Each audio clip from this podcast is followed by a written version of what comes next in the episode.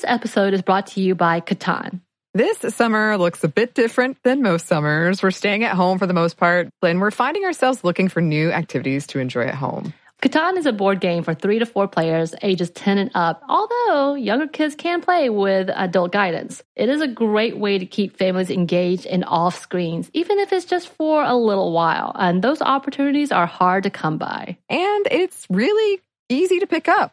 Get Catan at catanshop.com slash mom. Listeners of our podcast get 10% off the original base game Catan by using the promo code MOM at checkout. Offer not good on other Catan titles or merchandise. Xfinity XFi is more than just fast. It's internet that gives you peace of mind security. Because if it's connected, it's protected. Yeah, even your robot vacuum. Can your internet do that? Learn more at xfinity.com slash xfi. Hey friends, Cristen here with a quick correction. In this episode, I share a story about a girlfriend of mine who got harassed in an Uber. But in this episode, I say it was a Lyft, but in fact, I fact checked the story with my friend and she said it was in fact an Uber, not a Lyft, and that quote, it was intense, but I got two weeks of half off rides, so worth it, dot dot dot. Sad face emoji. Now on to the show. Welcome to Stuff Mom Never Told You from HowStuffWorks.com.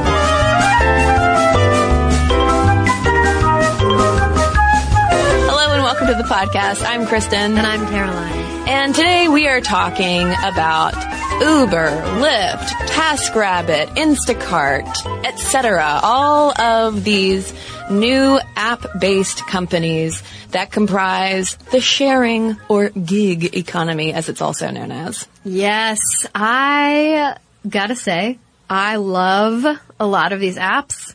They make life easier. I use Instacart like once a week probably. Um, because who has time to go to the grocery store? This episode is not brought to you by any of these companies, I assure you. But I am curious, has it replaced your grocery shopping for the Yeah. most part? Yeah. Really? My husband is uh, currently obsessed with Uber Eats, which means we are not grocery shopping as much as we should be. Yeah, well, so I've been sick and my boyfriend has been away working. And so there's been really no incentive for me to like cook a big dinner because I just don't have the appetite for it. So I've been using Uber Eats. And I gotta tell you, I was actually disappointed because not in Uber Eats, but I pulled up my Caviar app the other night, which is another meal delivery service. They'll pick it up from a restaurant. They are no longer in Atlanta.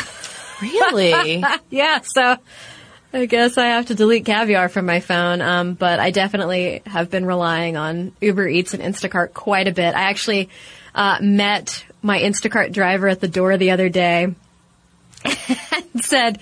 Thank you so much. You don't realize how much you're saving a really sick person. As she hands me bags of chicken noodle soup, uh, Tylenol cold and sinus, saltine crackers. Well, this reminds me too of a women in tech breakfast that I went to a while back where uh, this panel was going around giving their just go-to advice for essentially making your life easier if you're an ambitious woman in tech or really anywhere. And one of the oldest women on the panel who also has kids who is a VIP in uh, her sector said outsource everything that you can. Oh yeah. And a lot of that relies on the sharing economy. I was actually talking to a girlfriend last night who is working a really demanding job and she has started outsourcing her house cleaning via, it's not TaskRabbit, but it's something Handy? similar. It might be through Handy.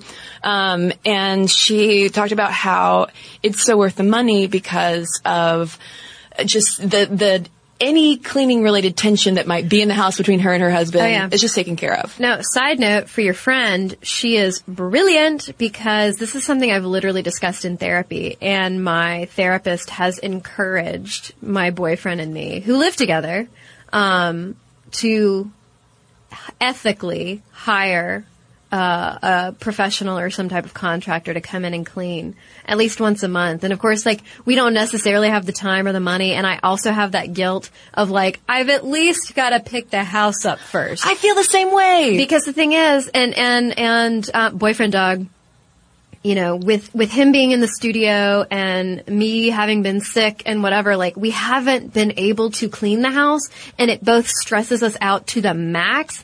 But the thing is, we still just have so much stuff on the floor. So he was like, you know, while you're not feeling well and I'm at work, like why don't we use one of those apps to like have someone come over and clean. And I was like, I'm not having a stranger come in this house to pick up when there is so much on the floor that they can't even like start the vacuum. Right. Like, I at least need to put some crap in the attic before I have somebody come over. But then I also have the fear of all of these horror stories I've heard about like, the handyman or cleaner comes over and like extorts you for money or like won't leave. I used, I won't tell you the app. I don't want to upset anyone. Um, I used one of those apps to have a handyman come over. I needed the driveway and the backpack. I needed like the, everything around my house pressure washed because we have all sorts of gross stuff everywhere on the driveway. And, uh, bless his heart, that guy did not know how to use a pressure washer.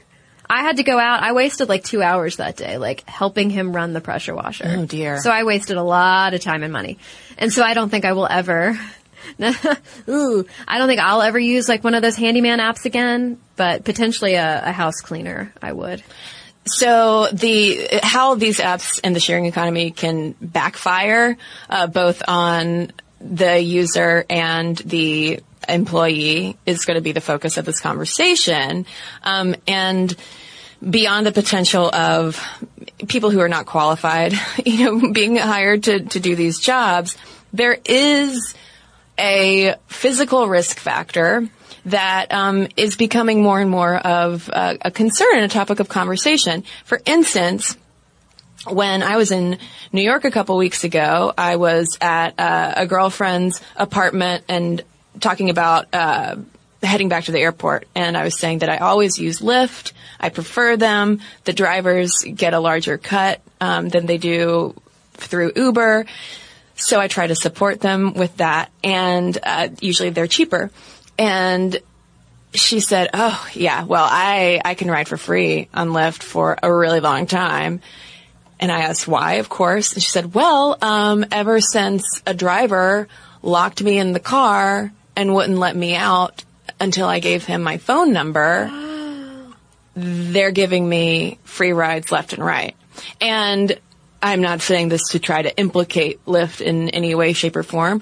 Um, but she also said it so casually and so excitedly of like, oh yeah, I get to ride around for free. This is kind of amazing. But I was like, wait, no, wait, no, let's go, let's go back. Uh, was that not terrifying? She was like, oh yeah, oh yeah. She's also very tough though, you know, she's like, she's got that, you know, New York tough thing and was trying to kind of play it off. But, uh, yeah, there's the, there's, there's also the, the risk involved with the sharing economy. And also too, that's one reason why we're seeing not only in the U.S. but abroad, the rise of women-only Sure. taxi companies. Yeah, I mean, I think I think all the time about uh, also being in New York a couple months ago and getting into the front seat of an Uber, just wasted.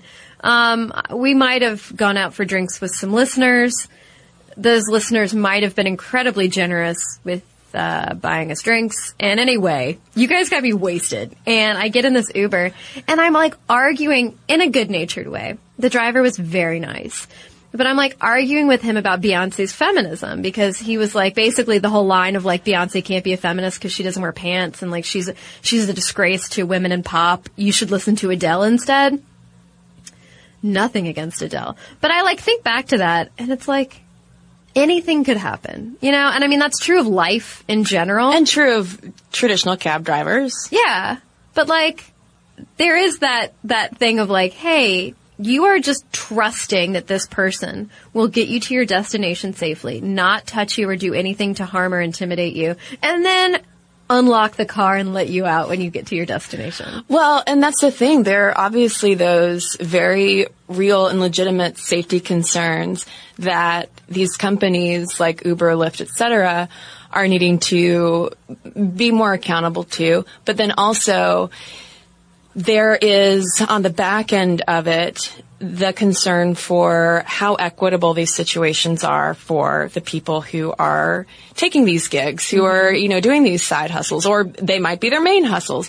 Because the sharing economy has grown so much and it's worth so much that there's the risk that, I mean, even at this point, we're trying to gigify so much that we mm-hmm. are not doing it in a very ethical way. So just to put some numbers though, around why uh, this is so bright and shiny for Silicon Valley investors.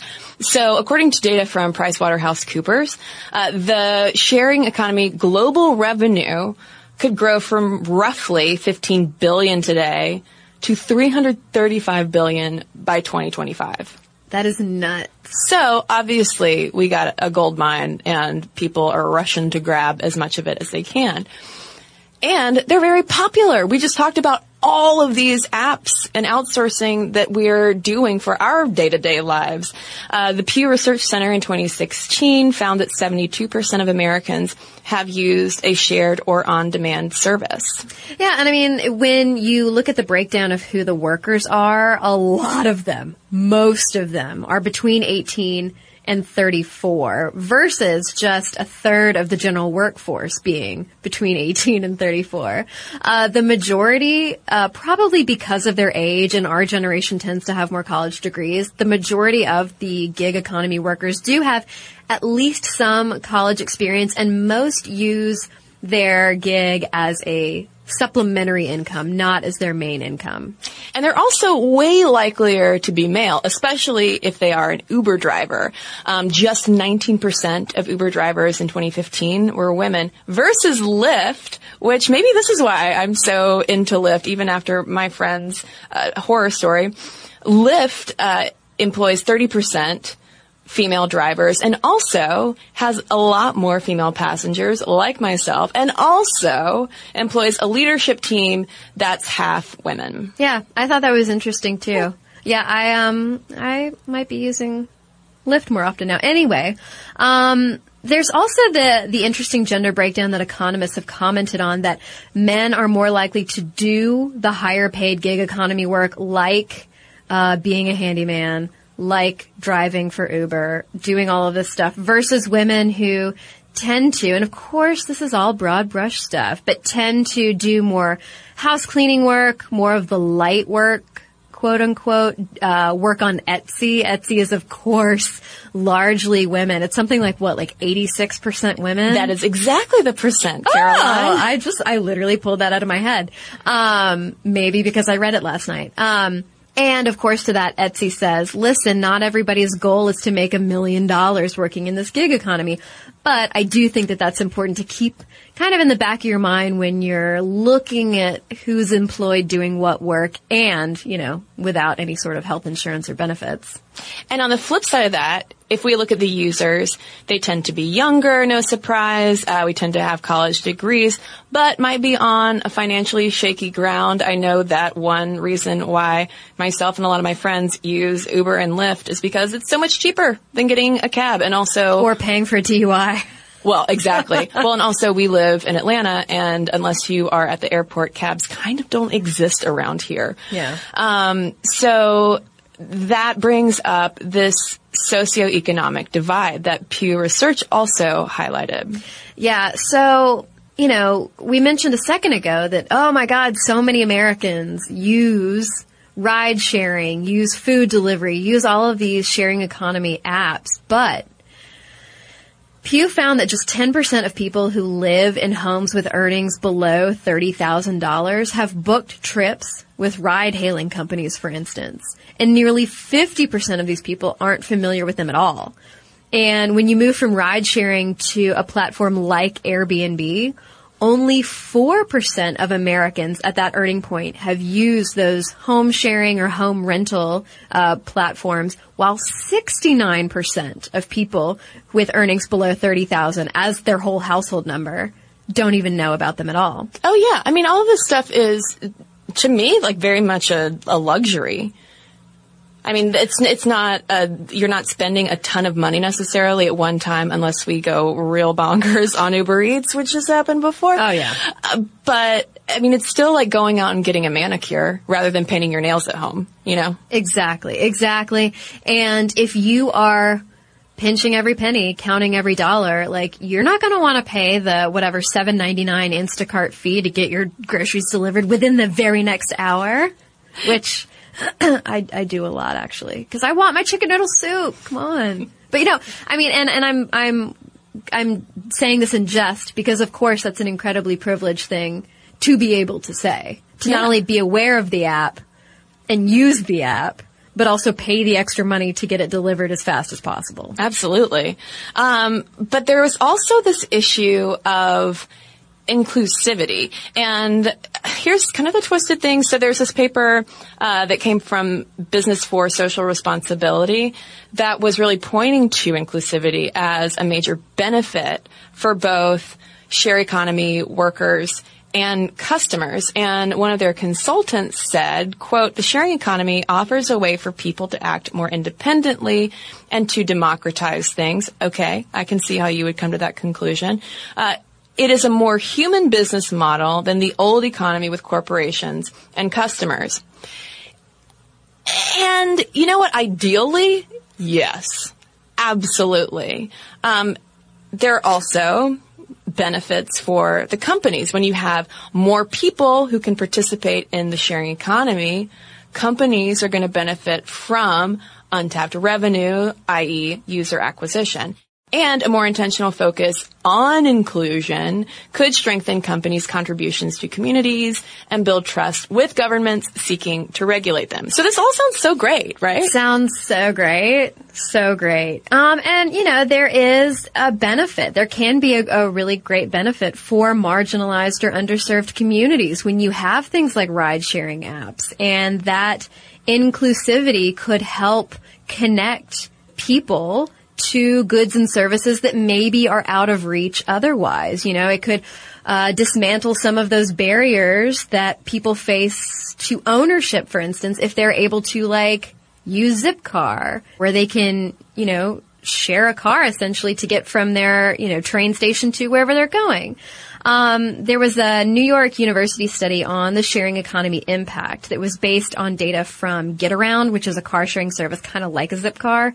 Um, they found that ride sharing had a disproportionately positive effect on lower income consumers because ownership is a barrier to consumption. So if people are allowed and able to consume, that's a boon to companies who are trying to make money, but it's also a boon for people in communities who are just trying to get places. Uh, Uber did a study in LA and they found that their UberX rides are available in 21 low income neighborhoods at a lower price than taxis and that they arrive in less than half the time. And there have been other studies that have shown that uh, telephone dispatch taxi services in poor urban neighborhoods, for instance, are consistently slower and less reliable than taxi services in wealthier communities. And I remember, I mean, this was before Uber and Lyft, but I remember being at a birthday party years ago now, and everybody was just so drunk. And um, we literally tried to call a cab, but it just we kept getting a busy signal, busy signal. And when we finally got through, they were like, "Yeah, it's going to be about two hours." Um, it was already like one in the morning. Uh, so our friend who had just had, and we were like downtown uh, in Augusta, and our friend who had First mistake yeah. right there. No kidding. Uh, and our friend who had just had a lot less to drink than the rest of us, but was not sober, was the one who like slowly and carefully dri- drove us home. Yeah. So- So, I mean, obviously, like these are these are good services. Like we can use these kinds of things. They're positives. Yeah, and I mean, uh, uh, according to a Pew survey, I mean, Pew's all over this. Uh, 54% of ride-sharing users in general feel that these services are less likely to discriminate against people based on their race or appearance than taxis are. We'll come back to that one in a little bit.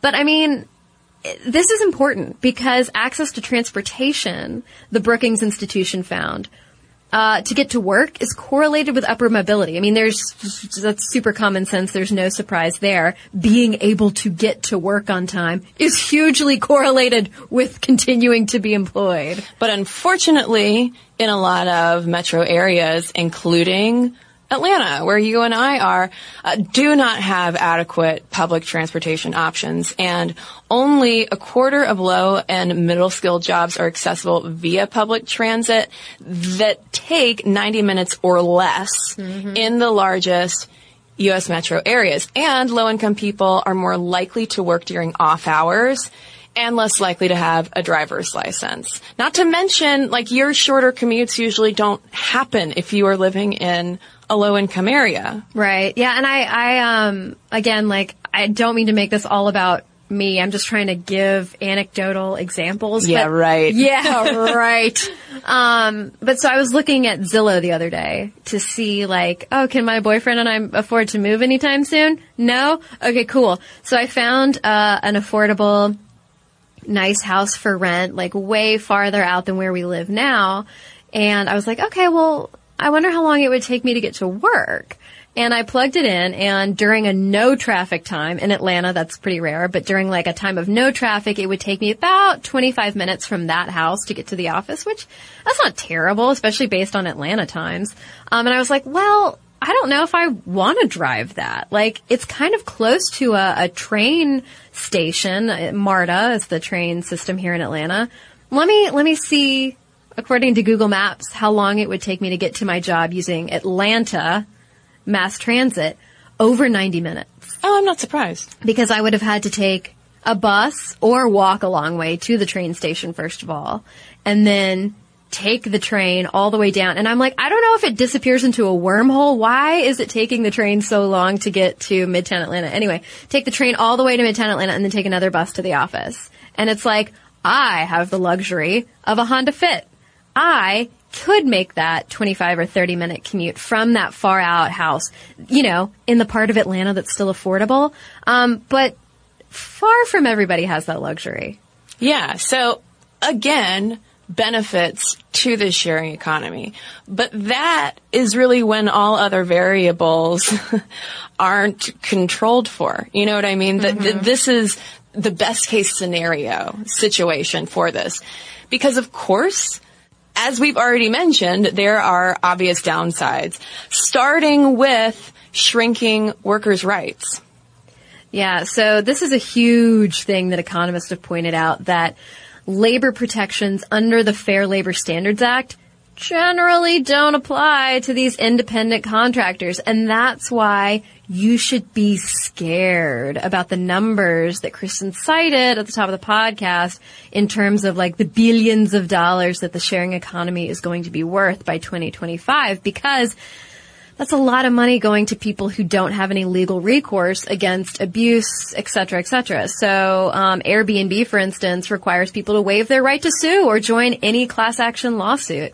And uh, Tom Slee, who's the author of What's Yours Is Mine, told broadly that he sees this general chipping away of protections for people who've fought for those protections tooth and nail, women, people of color, people with disabilities.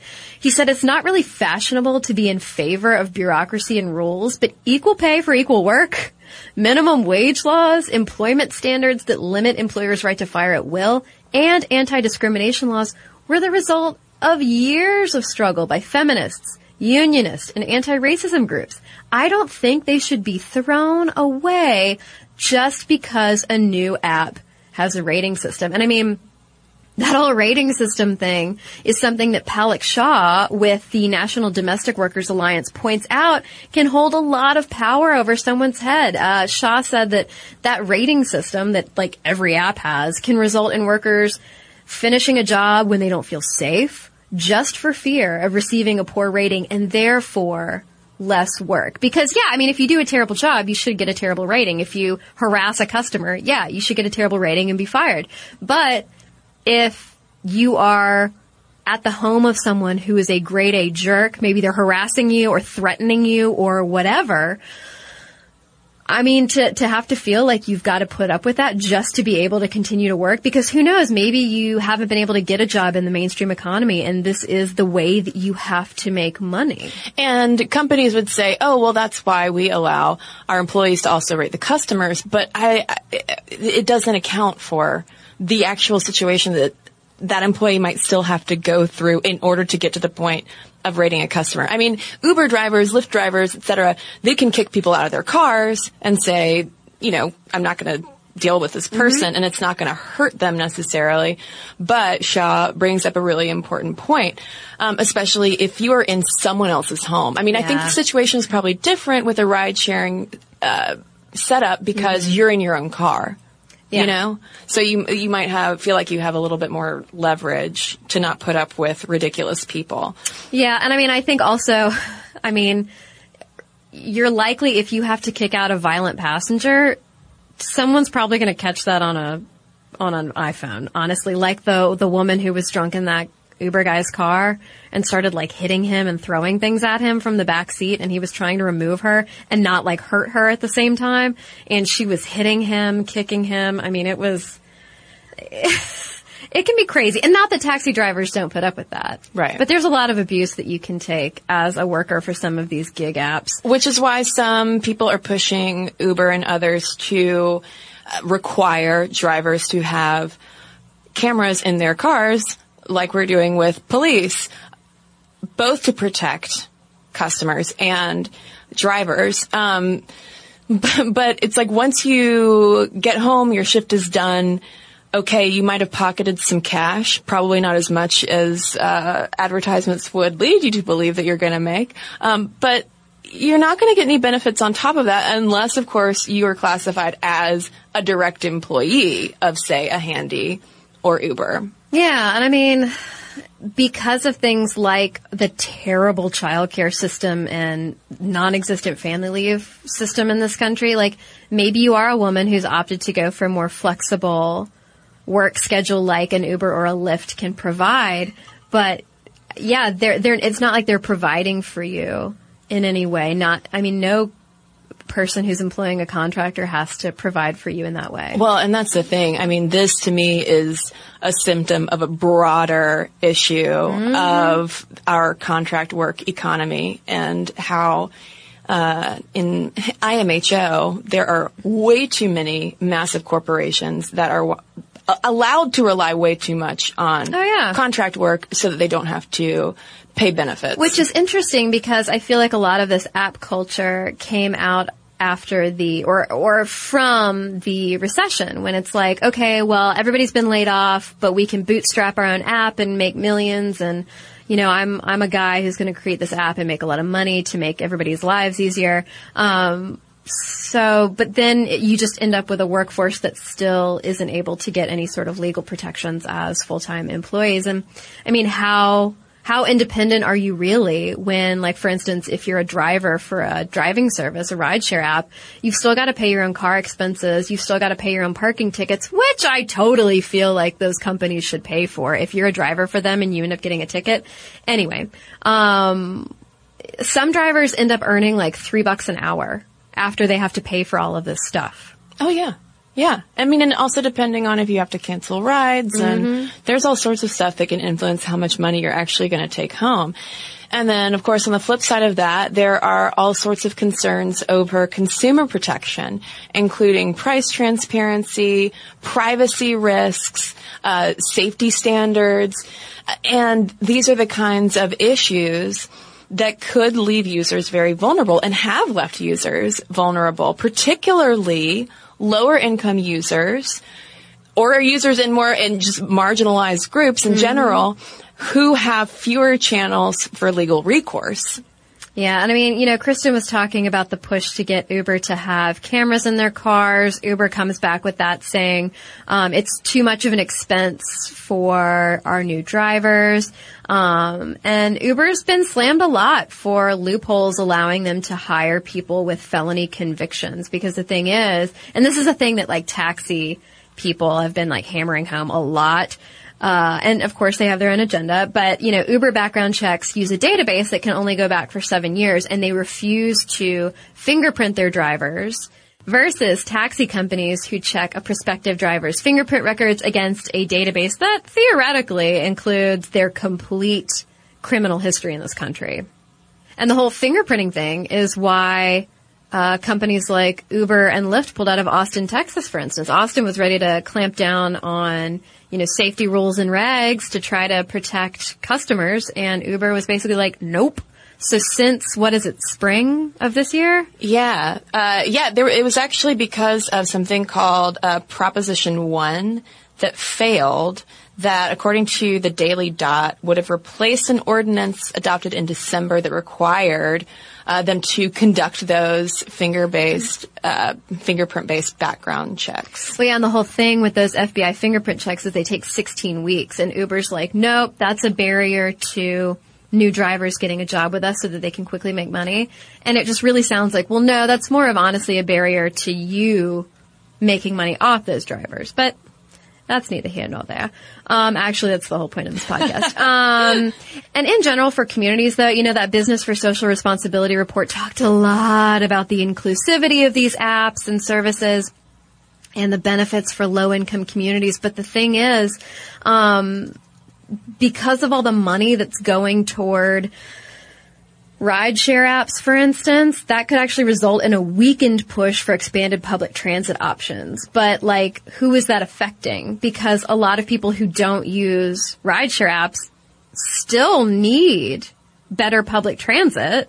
But like, if you and I don't care anymore about expanding public transit in Atlanta because we're able to just hop into a Lyft, that takes away a lot of the like vocal citizen muscle that can go into saying, no, no, no, we still want you to expand MARTA. Please expand MARTA. So essentially, this means, and this is what we're going to do in the next half of the podcast when we come back from a quick break, is talk about the privilege wrapped up in how the sharing economy is structured. And we'll get back to that in just a second. This episode of Stuff I Never Told You is brought to you by Catan. This summer looks a lot different than most. We're staying at home for the most part, and many events we usually look forward to are canceled. We find ourselves looking for new activities to enjoy at home. Catan is a board game for three to four players, ages 10 and up. Although many younger kids can play with initial adult guidance, it's a great way to keep families engaged and off screens, even if it is just for a little while. And those opportunities are hard to come by. Unlike the roll your dice, move your mice games, this is a little different. What are your experiences? The first time I played Catan was at our office game night and it was so fun. It was quick to pick up. It was easy. It was social. We made it really competitive because we're a competitive group, but you don't have to. And what I thought was just going to be a, a short game among friends turned into an epic game night that we shall remember forever. hours we played, hours. And uh, yes, I lost, but I had fun. You had fun. well, obviously it keeps you really social. And like you said, it is really easy to pick up, which is really nice right now. This year is the 25th anniversary of Catan. Get Catan at catanshop.com slash mom. Listeners of the podcast get 10% off the original base game Catan by using the promo code MOM at checkout. Offer not good on other Catan titles or merchandise. This episode of Stuff Mom Never Told You is brought to you by HelloFresh. Get fresh, pre-measured ingredients and mouth-watering seasonal recipes delivered right to your door with HelloFresh, America's number one meal kit. HelloFresh lets you skip those trips to the grocery store and makes home cooking fun, easy, and affordable.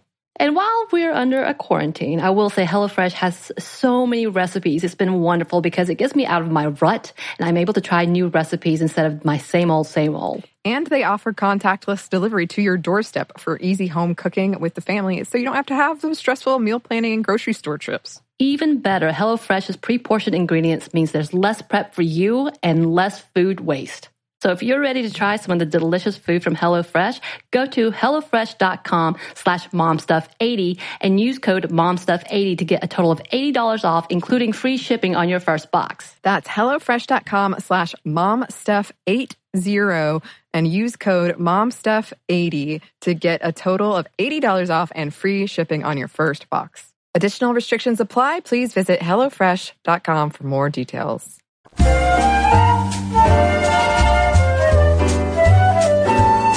So obviously, no surprise to anyone, racism, hello, it is a main factor in a lot of the crap that goes on with the gig economy. You know, that, that BSR report was like, it's an end to racism. You don't have to discriminate against anyone because of their color. Oh, if only life were that great. Um, in late May of this year, 2016, there was a 25 year old black man who sued Airbnb for racial discrimination.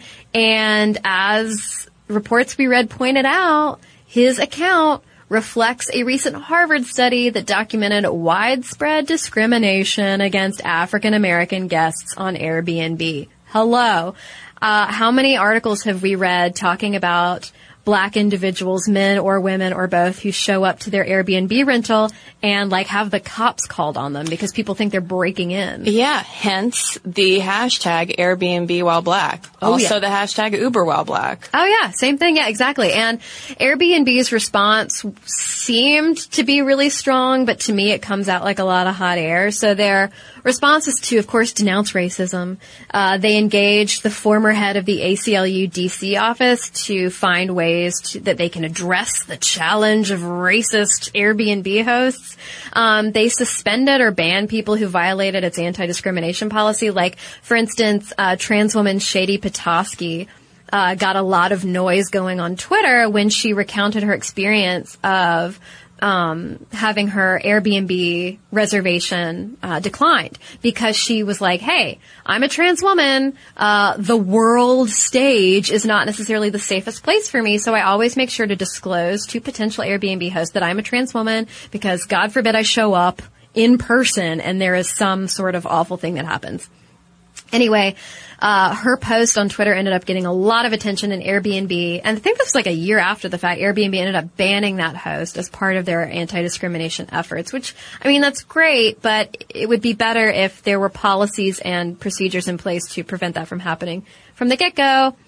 Um, Airbnb also actually hired former U.S. Attorney General Eric Holder to strengthen its anti-discrimination policy. Yeah, I mean, personally speaking, I give them props for acting as to me quickly as they have um, in between a big study that came out a few months back um, really quantifying the unconscious bias and outright racism um, that happens through their platform. And i do think that they're serious about it. Um, and it goes to this issue of you know, having to take an intersectional approach to how you are creating these apps and realizing that, yeah, I mean, you're going to have to try to use technology to work around unconscious bias. In addition, in addition to racism, yes, mm-hmm. yes. And that's why you have straight up anti-discrimination policies. But in terms of unconscious bias, that's when we get into the questions of like, okay, profile pictures maybe that is not uh, necessarily something that we need to have because that sparks it. There have been um, situations where uh, there was a woman of color who noticed she was getting turned down an awful lot for Airbnbs, so she switched her profile picture to not reveal her ethnicity, and lo and behold, she's getting acceptances left and right. Well, exactly. And on the flip side, there's a similar profile picture issue with hosts. So there was this research cited in Forbes that found that black hosts are charging about 12% less for equivalent rentals by non-black hosts. And it's because they might be having a harder time attracting guests and have to keep their prices low. The whole thing is that Airbnb tells new hosts that they quote may want to charge lower than average rates to attract travelers at first. Like when you first get on Airbnb, no matter who you are, start lower, attract a good audience that can give you good reviews and then raise your prices from there. But the researchers were finding that black hosts' lower prices were evidence of a permanent disadvantage. Why? What is the layer there? Well, Airbnb, if you've, I mean, if you've ever used it, I've used it numerous times. When you're searching for rentals, you know, you've got the picture of the rental front and center, but also like right there on the side is the picture of the host. And sure, you know, you can have, as the example is, you can have the Eiffel Tower as your profile picture, but the whole thing is that you're using your face to put people at ease. Like, hey, I'm a human. I'm not a, some predator or whatever. Like, you can trust me and rent from me. Um, but the fact is, whether it's conscious or not, a lot of people are passing up units being rented out by black individuals because of racial bias. Well, and also to the Eiffel Tower example, our social media habits, especially if you look at Facebook and Instagram, the things that we are drawn to the most are photos, not of objects, but of actual people. So I can see why, like, you're, and also too, if I were to run across a, an Airbnb um, listing with an object rather than a person, I know there would be a moment in my head of like, who is this really? What are they, what are they trying to hide? Well, and I mean, that's a real fear for a lot of people because there have been so many reports too of harassment and sexual assault, uh, by women who have showed up at a rental and the person who's there to hand them the keys or share a room is not the person whose picture was on the site. So like, even if your picture's not the Eiffel Tower or like a dog, you know, there's still so much potential to lie and take advantage. Right. And uh, this has me thinking too of the difference between Airbnb and older rental platforms like VRBO and HomeAway, um, which my husband and I have used a number of times, especially for uh, things like renting things like cabins and uh, beach condos, which makes us sound fancy, but we go there because we can't afford a fancy one. Um, and there are no on the listings. You only see Yeah. a thumbnail of the actual home. Once you are thinking you really want to rent it, and then you go to the rental page, you can see their profile and there's usually a picture and the way to contact them and all of that.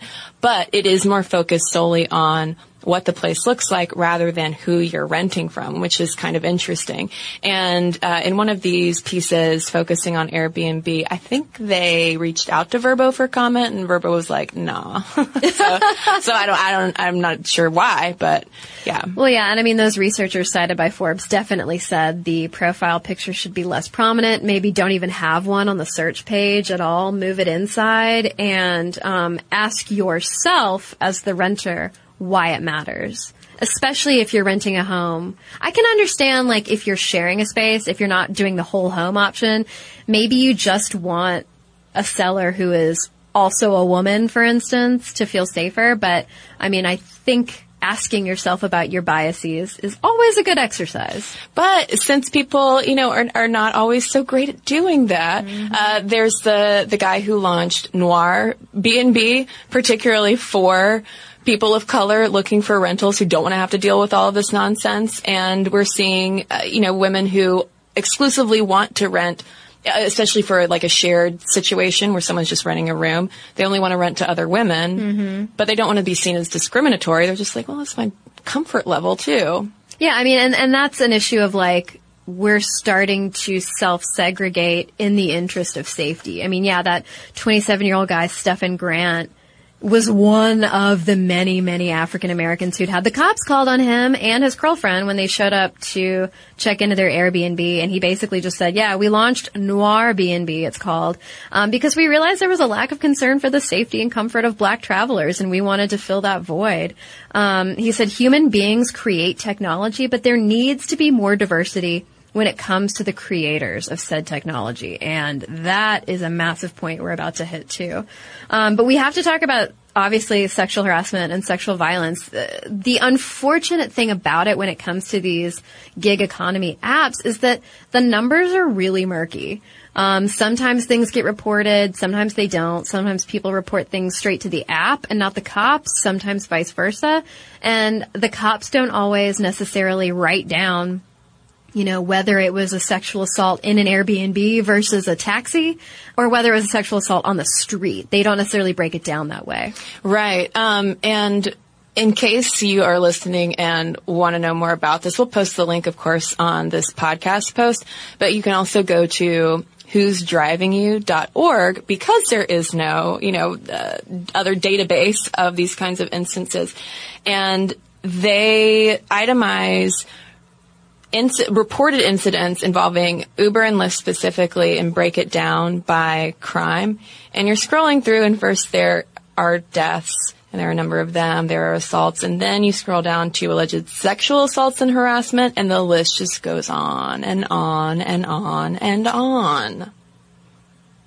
I'm just like, I mean, I was stunned. I mean, I, I, I knew that this was an issue, Mm-hmm. but just seeing it when you're just scrolling through, it, it, it will hit you.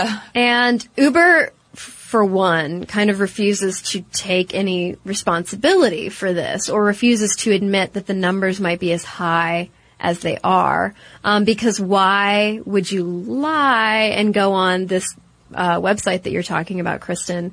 Uh, why would you take the time to even make that up?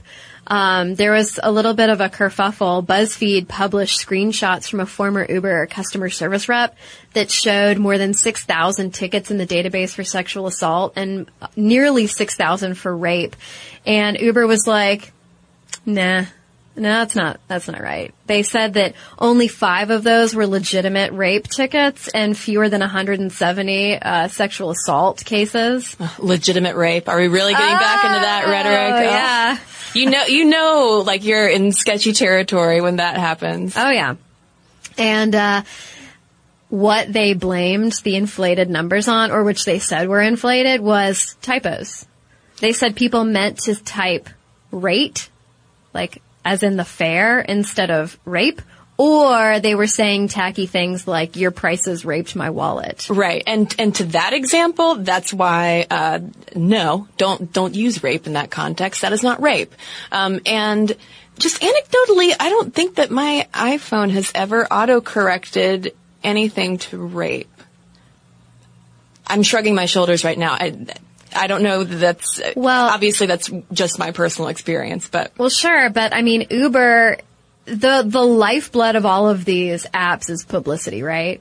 Like word of mouth. The app is cool. It's hip. it's cheap. It's got a great user experience.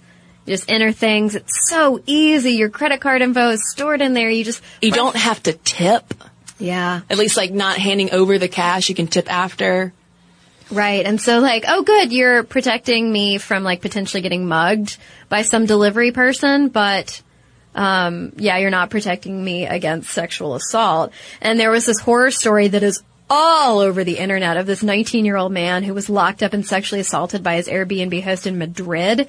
And he didn't know whether his phone, because he's from Massachusetts, he didn't know whether his phone could access international emergency numbers. So he texts his mother from like this basement in Madrid. She contacts Airbnb. They tell her to just call Madrid police herself rather than like sending an agent to go check on him. Um, and when she did, when she took the number that they gave her, that she could not get through to Madrid authorities and Airbnb in like a half hearted defense said, oh, well, we thought the assault had already taken place. So we didn't really know what you wanted. and they wouldn't release the address to her. Mm-hmm. They wouldn't give any information.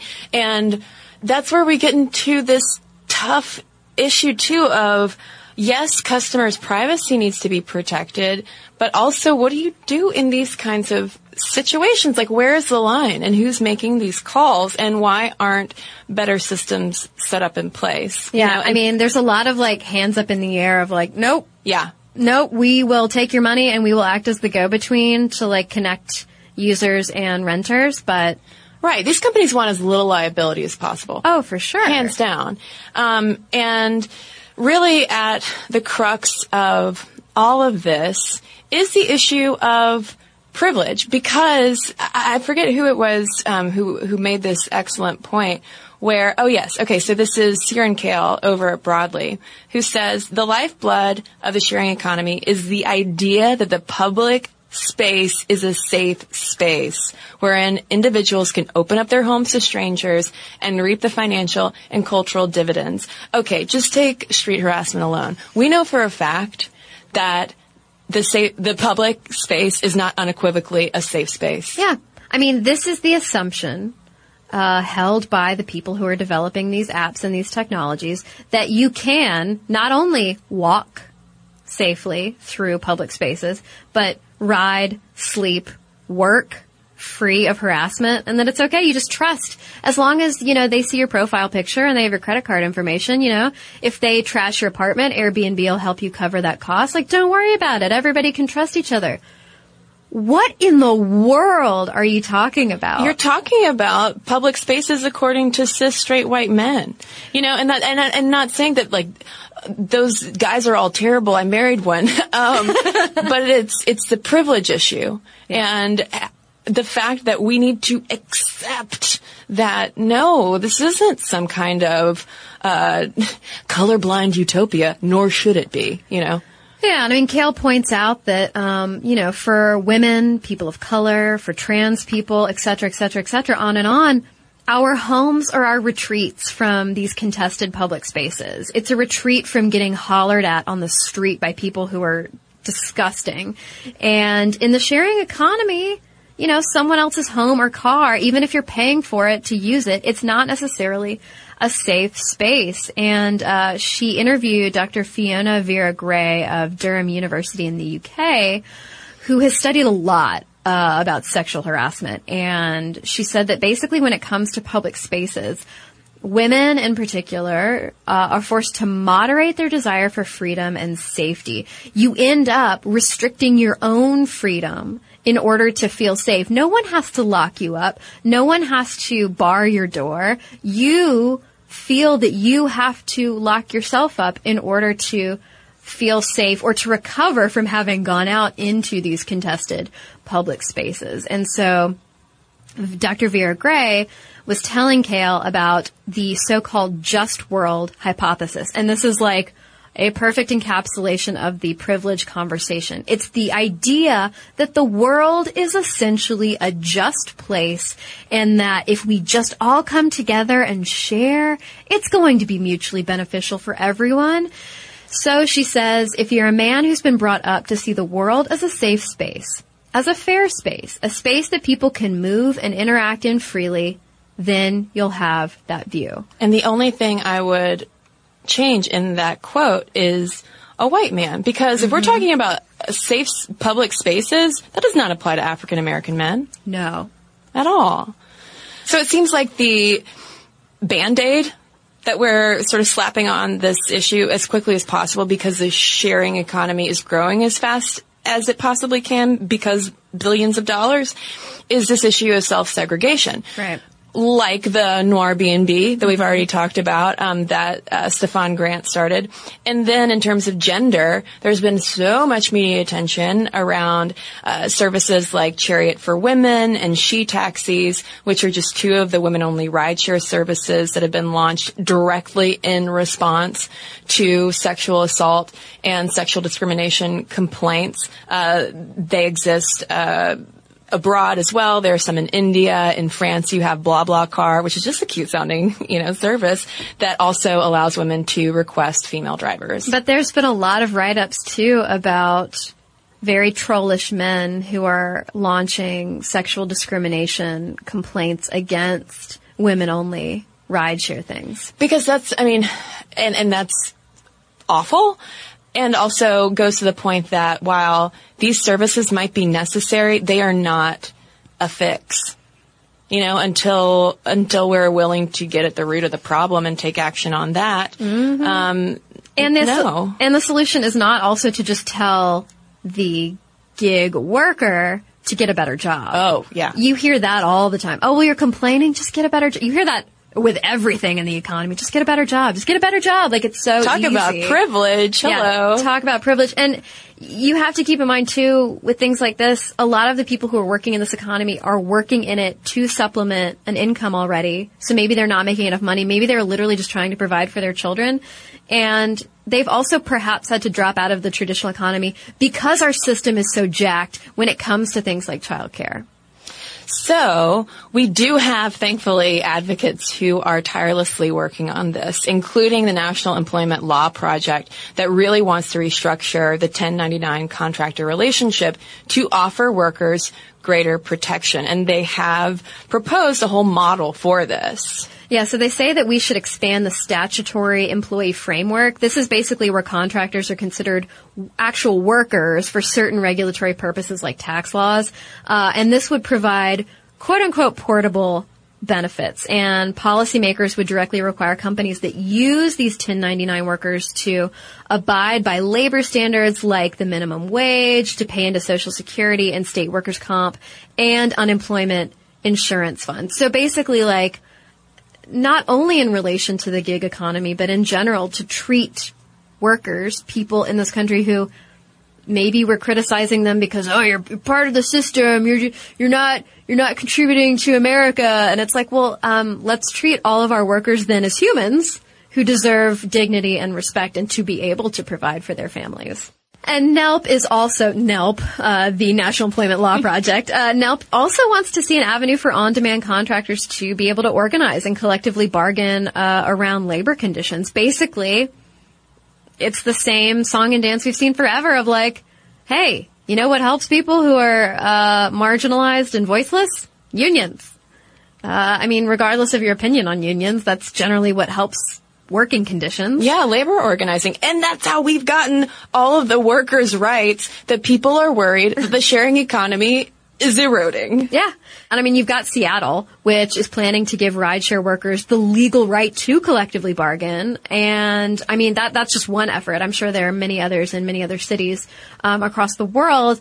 But, yeah, I mean, it's so great to be able to press the button and have my groceries delivered or have someone show up to take me to the airport. But I mean, there is so much more wrapped up in that because it's kind of like, um, when you talk about public assistance and people are like, uh, you know, I hate that people are dependent on this thing. And entitlements. Entitlement. And it's the kind of thing of like, um, you know, people who are working for these gig economy apps, these sharing economy apps are trying to contribute to society. They are trying to make a living wage and support themselves and potentially their families. Um, but in the same time, they're like trapped in this vortex of like not making enough money. oh yeah. Not having protections. Because the convenience factor applies not only to us consumers clicking, you know, the, the app and instantly having whatever we need right at our fingertips, but also if you need some income, there's the, the convenience factor of it too, mm-hmm. where you can, you know, I think it does lower the barrier to potentially making some money, which is very tempting. And uh, unfortunately, there are too many instances, and I've heard this from so many Uber and Lyft drivers, particularly uh, on my rides home from the airport, because they're usually it's like the longest time I'm in the car, mm-hmm. and um, I always try to talk to my drivers, um, and I've heard so many times uh, just about what a hustle it is. Mm-hmm. And for that reason, when another, not to, uh, to seem like I'm sponsored by Lyft, but one thing I do like about Lyft is that you can tip your drivers. And if you have a good driver, tip your driver. Seriously, tip your driver. Um, because A, good karma, just like being a good human, and B, they're not, you know, they're not making a lot of money. Um, so, a lot of the time. So the main takeaway of all of this is the technology, terrific. The potential, incredible. But if we want to truly make it inclusive, we have to truly make it inclusive. Yeah. You know, inclusivity is not uh, limited to convenience. Yeah, and I think, you know, one thing I was thinking of when we were discussing like racist hosts on Airbnb, for instance, um, or other, you know, property rental places, I think there is an attitude that like, well, I'm a human with a space to rent, so I have the right to get on Airbnb and rent it to whoever I choose. And like to an extent, yeah. But there's nothing stopping. I mean, Airbnb has launched all of these anti-discrimination efforts. There's nothing stopping Airbnb from being like, you know what? We just really don't want you here if you're such an exclusive renter. Mm-hmm. Oh yeah, I mean, and it sounds like they've done that with, for instance, with the uh, the woman who turned away uh, the trans woman. Yeah, well, I guess what I'm trying to say is like, and I think all those things are positive, but I guess what I'm trying to say is making it way more clear up front of like maybe we just don't want you here if you're going to be racist or perhaps if you are using it just to like lure women or something. Well, it sounds like in that situation, we are really uh, mixing up accessibility and inclusivity. Mm-hmm. You know, just because it might be really easy to access and use doesn't mean that the barrier of entry is as low for everybody. You know, Yeah. just because you can access an app doesn't mean you really can access safely the service. Sure. So I am so sure that there are a lot of people listening to this who have a lot to say, um, and we want to hear about this from all ends of the, the share economy, whether you are an employee, a customer, whether you are a full-fledged handy Lyft, uh, Uber corporate employee, um, because this is such a major issue. This isn't going anywhere, nor are we proposing that it should. But um, there are definitely ways that it already in its infancy, relatively, can be reformed. Mm-hmm. So momstuff at howstuffworks.com is where you can send all of your emails. You can also tweet us at momstuffpodcast or message us on Facebook. And we've got a couple of messages to share with you when we come right back from a quick break.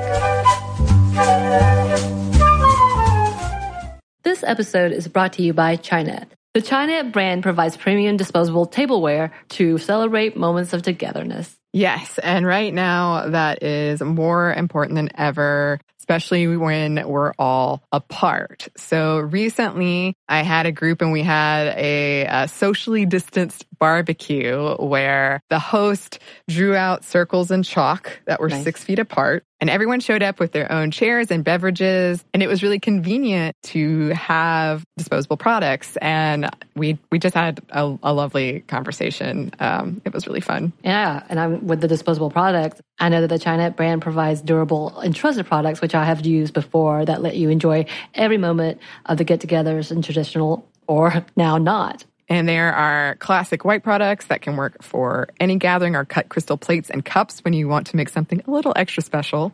Disposable tableware keeps things simple and cleanup easy. Chinet products are available wherever you buy groceries, including delivery or pickup. This episode is brought to you by Arches and Halos. Between being on video calls all day, having to wear masks everywhere, and now using our eyes and only our eyes to smile at people, it feels like the main thing people notice now are our eyes. Arches and Halos is our favorite brow products that is so easy to find, pick up, and with a few quick steps have the most amazing brows ever. They have professional quality products at the perfect price point. Celebrity makeup artists use arches and halos because of how well done the formulas are, and they are half the price of department store brands. They have eight color shades to choose from, everything from sunny blonde to auburn to charcoal. Everyone is represented. They cater to women and men of all brow shapes and sizes. Embrace your natural brow. And they're all about individuality. Brow tools for all looks and style needs. You can use for dramatic or natural look. They have an amazing range of products too, from tweezers, razors, pencils, pomade, mousses, gels, all kinds of things. Find arches and halos on your next trip to Target and Walgreens. Arches and Halos Professional Brow Grooming. Be bold, be you.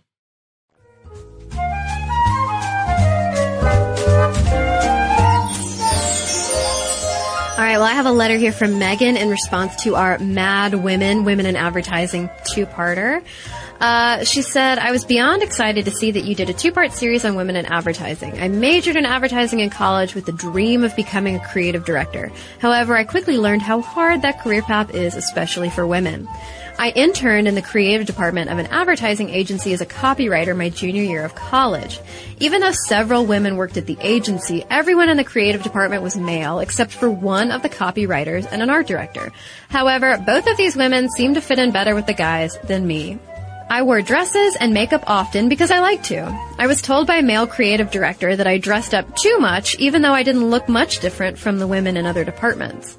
My senior year, I applied to be the creative director for my class's advertising capstone project. Since I was the only applicant with experience working in a creative department at an ad agency, I felt confident that I would get the position. However, I lost out to the only guy who applied. Later, this guy would say to his team of all women, women just aren't as creative and women can't be funny. I'm not even kidding. This was a 22 year old college educated man saying blatantly sexist remarks to his team of women, and I was the only one who ever stood up to him.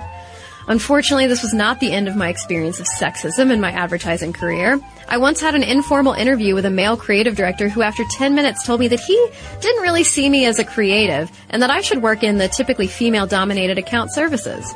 As an introvert, I never once considered account services, but I guess the way I looked made this particular creative director think I'd be a great fit.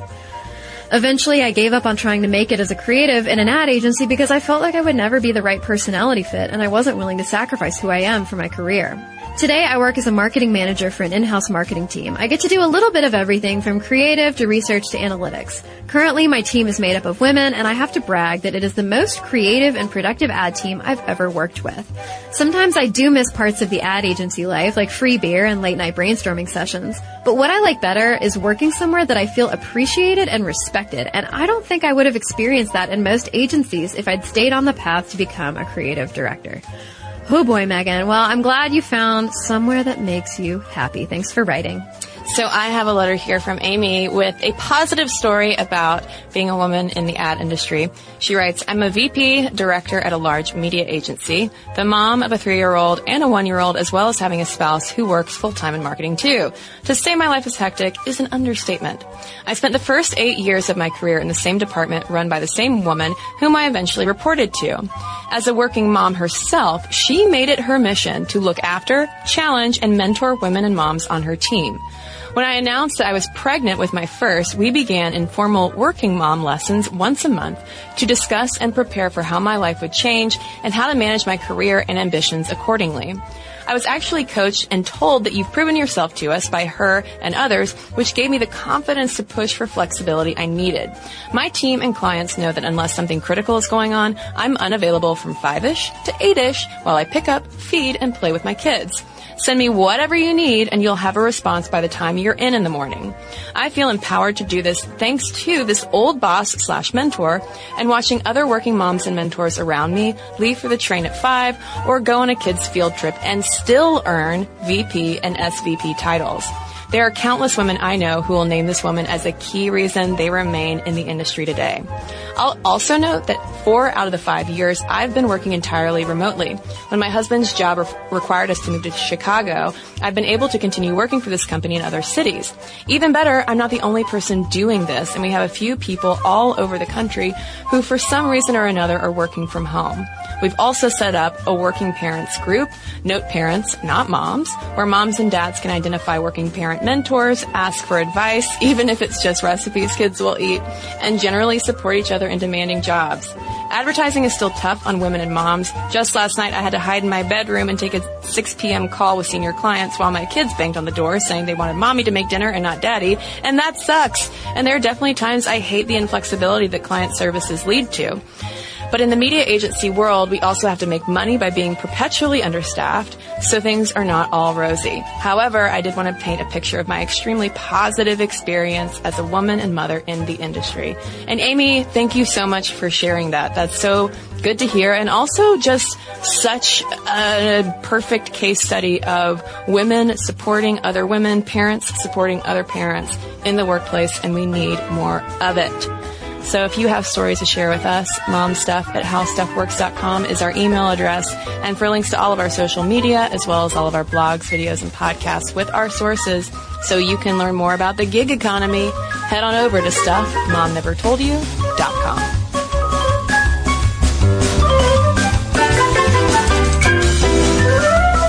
For more on this and thousands of other topics, visit howstuffworks.com.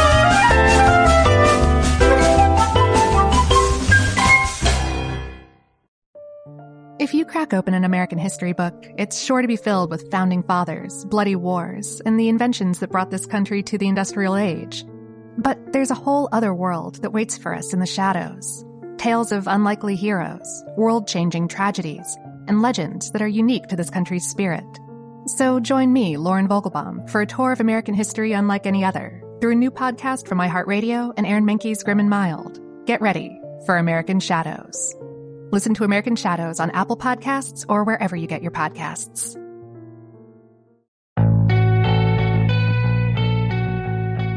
Dear Young Rocker Season 2 is a raw, honest, strange, and entertaining story about finding yourself in your early 20s and a lifelong relationship with music. It's hosted by me, Chelsea Erson, and is executive produced by Jake Brennan of Disgraceland. Dear Young Rocker comes to you from Double Elvis Productions and iHeartRadio. Listen to Dear Young Rocker on the iHeartRadio app, Apple Podcasts, or wherever you get your podcasts.